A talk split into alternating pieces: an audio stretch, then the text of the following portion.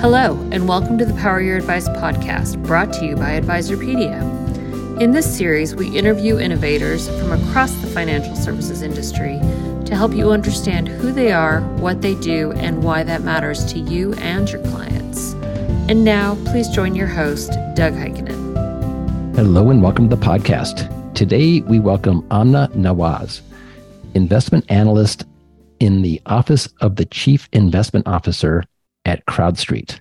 She's here to talk through the ever changing world of commercial real estate, exploring the current market environment and the opportunities that lie ahead. Welcome, Amna. Hi, Doug. Thanks for having me. Pleasure to be here. It's great to have you. Uh, can you tell us a little bit about your background and what brought you to CrowdStreet?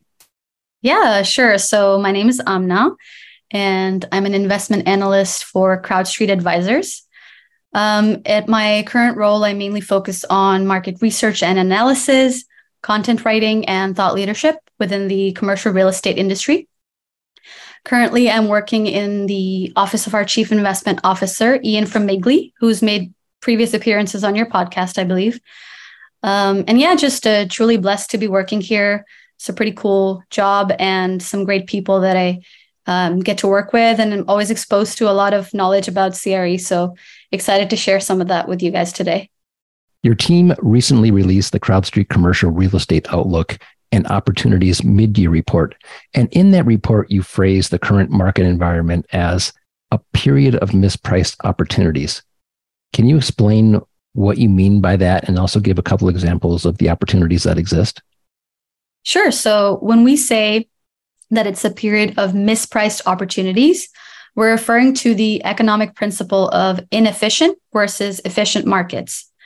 Now, some of your listeners may already know these concepts, but I'd like to touch on them briefly because I think it'll help set up the stage to explain where we sit in the current market cycle. Um, when a market is inefficient, it means that assets are transacting at prices that are higher or lower than their intrinsic value. And it can be due to a couple of reasons. So I'm just going to touch on two main reasons that I think are more relatable to the CRE market. Markets are inefficient when, number one, all market information is not readily available to its market participants. And the second reason it can be is when participants have some information, but they're interpreting it differently. So it's the opposite of, for example, uh, the stock market, right? So the stock market is an efficient market because assets are priced actively based on all available information. Now, I just want to be clear that efficient doesn't mean good and inefficient doesn't mean bad. It just means how efficiently assets can be priced based on what they're worth versus how inefficiently they're priced. So, CRE is generally considered to be an inefficient market because information isn't always publicly available and you know there's bid ask spreads and buyers and sellers go back and forth on deciding these prices the idea right now is that within the current market environment of historically high interest rates, I believe it was highest in the last 22 years if you account for the latest hike.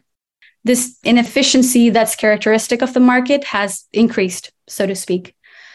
And the reason we're compelled to say that assets are mispriced lower than their intrinsic value of CRE is because market fundamentals for CRE are still intact especially when you look at the data. So we believe that price discounts aren't because CRE is underperforming at the street level. It's simply because rates are high and the way the market is adjusting is by pricing these assets below their value in many cases.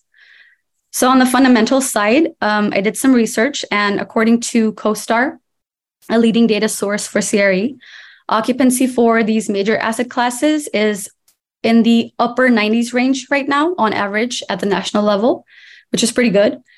And then rent growth forecast is a little more varied. Um, it's still positive for the next few years for major asset classes, except for office, of course, which still has some more reckoning left to do. It's actually the only asset with negative rent growth forecasted until 2026. So definitely some more um, distress on the street level, I'd say. So the discounted prices are not because asset fundamentals are suffering, which was the case during GFC for some of the assets, right? So to go back to your question, what's the opportunity here? Um, we think it's to seek out these mispriced deals and to buy them at discounted pricing. Now, take multifamily, for example. According to Green Street's pricing data, prices have come down by roughly 21% since they peaked in May of 2022. And with that, cap rates have expanded for this sector. To put that into perspective, the last time we were in an environment where multifamily cap rates had expanded to this level was back in 2014. So it's been a while that we've seen cap rates at that level and have been able to target the kind of yield that they were targeting right now. But all of this doesn't mean just scouring for any and all deals that are available at a discount. What really matters is if you can find a deal that has a good overall basis, meaning total project cost that's reasonably discounted from its peak value. And on top of that, if you can get assumable debt on the deal, and that means you take over the debt that's already in place when you buy the deal, um, and with rates that were locked in significantly lower than today's rates, then it kind of starts to feel like a unique period. Um, and that's what we mean by mispriced opportunities. That's interesting. Also, in your report, you dive deeper in the outlook and opportunities by major asset classes and also niche asset classes. Can you touch on a few key highlights and themes in your report based on those asset classes? Absolutely. So, we released our report a few weeks ago. This report has four major parts our introductory statement on mispriced opportunities. Then there's a section on outlook and opportunities for major asset classes. We touch on hospitality, office, retail, industrial, and multifamily. And then we go into niche classes, student housing, life sciences, and self storage. And we touch on outlook and opportunities for each of these. And then the fourth part is um, Ian, our CIO's uh, closing statement on the state of the market and his outlook. Now, there's a lot in that report, and I'm just going to give you a bird's eye view on three major themes that are a bit um, overarching, I suppose. The first theme is declining overall prices.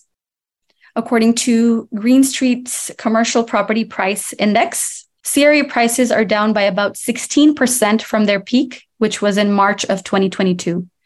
And if you remember, that was roughly around the same time when the Fed had first raised interest rates up. Fast forward to 2023, prices are down by roughly 3% on a year to date basis. So that descent, if you just uh, you know compare these two percentages, you can immediately see that the descent has slowed down.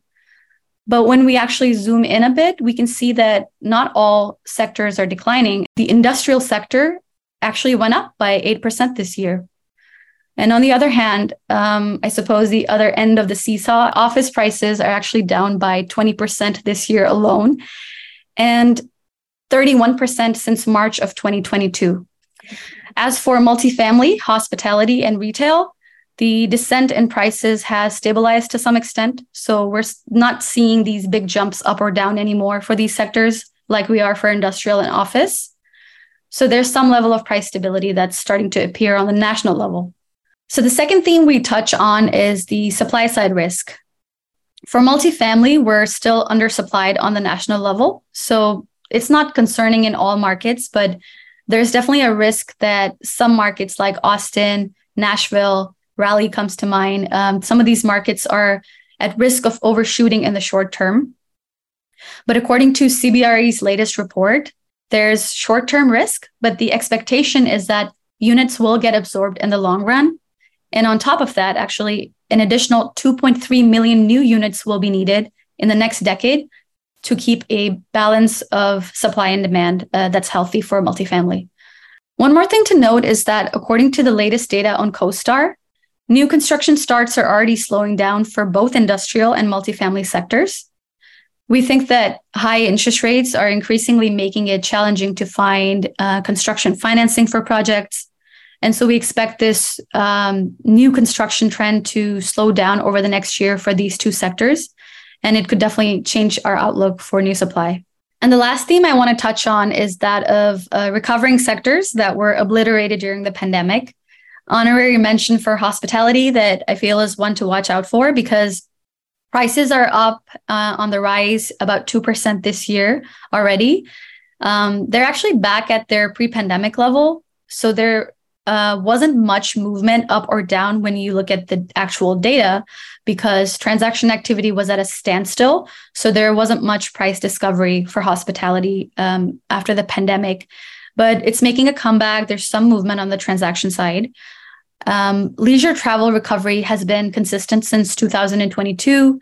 And that 2022 summer was called the summer of all summers because it was one of the busiest travel seasons ever. And so, uh, because um, at the heels of that, uh, that strong season, revenue per available room for hospitality had recovered on a nominal basis in 2022. But when you actually account for inflation, um, according to Smith Travel Research, which is a leading data source for hospitality, this full recovery is slated for 2025. So we're keeping an eye on hospitality recovery. Uh, we're monitoring the consumer savings rate, which is pretty low right now as compared to how high it was during the, um, I suppose, immediately after the pandemic. We were above of 30%, now down to 4%. And so we believe that that's probably going to slow down leisure travel a bit. Last but not the least, we're also keeping an eye on business travel recovery, as that's still lagging a bit as compared to leisure. Um, but yeah, so definitely great strides in terms of overall recovery in the hospitality sector, um, seeing as it was really badly hurt during the pandemic. Have you changed how you look at or prioritize different geographic areas as a result of the current economic environment? So the short answer is yes. Um, our outlook is cautious. Right now, it's more about finding the right deal over preferring an entire market. I'd say it's a bit of a back to basics approach rather than trying to find these uh, unique nodes. So, for instance, we still like primary markets like Boston and New York, especially now that we're seeing some repricing. If it's possible to find a deal at a good basis here, um, it can provide some safety during the current turbulence um, due to the fact that primary markets tend to have a level of inherent economic stability. There's also a preference for markets that rank higher in relative affordability. Um, think of uh, Texas markets like Houston and San Antonio, although we are still cautious because uh, rent growth prospects in some of these markets, markets like Austin, Atlanta, and Nashville, are slightly tepid. You have to remember that these markets had experienced really impressive rent growth and asset appreciation in 2021. Um, and so that's why right now they're showing an outlook of tempered rent growth. So naturally, that tweaks our outlook for these areas a little bit. Mainly, though, the future growth potential still remains attractive in these markets, uh, in the secondary markets, relatively. But in the short term, uh, what we're paying attention to is strong NOI projections. If you can achieve that, then these markets are still attractive. Our outlook is favorable for coastal markets as well. So think of San Diego, Fort Lauderdale, and Tampa. Overall, though, I'd say when looking at outlook for CRE by geography, I think it's prudent to keep a check on short term concerns related to high inflation, the fact that rent growth is tepid, keeping an eye on the supply side risks, and high cost of capital. And if you keep that in mind, it makes sense to seek out areas that are still showing stable or I'd say upward rent growth relative to um, its absorption as well. So strong absorption numbers, strong job market, and strong median household income projections. And there are certainly markets out there that you can still find with that criteria. There's some gloom and doom reporting out there. What are you most optimistic about as you look into the future? That's a great question. So I'd say what people should definitely keep in mind is that the commercial real estate market is cyclical, right? So things cannot always stay up. And I'll use the cliche what goes up must come down. So during the 2021 scenario, things had gone so high up that they needed to come back down to adjust to a normal, sustainable growth. Now, it's definitely been a painful journey down because of how fast interest rates have increased. But the good news is that data is showing that inflation is coming down, which is really the main thing that the Fed is trying to solve for. So I don't know who originally said this, but my mentor and boss, Ian, always says things are rarely as good or as bad as they seem. And I truly believe that. The silver lining right now is that there are still viable deals out there. It all goes back to pricing. No one knows when the tides will turn, but you have to keep in mind that price discounts tend to favor the buyer.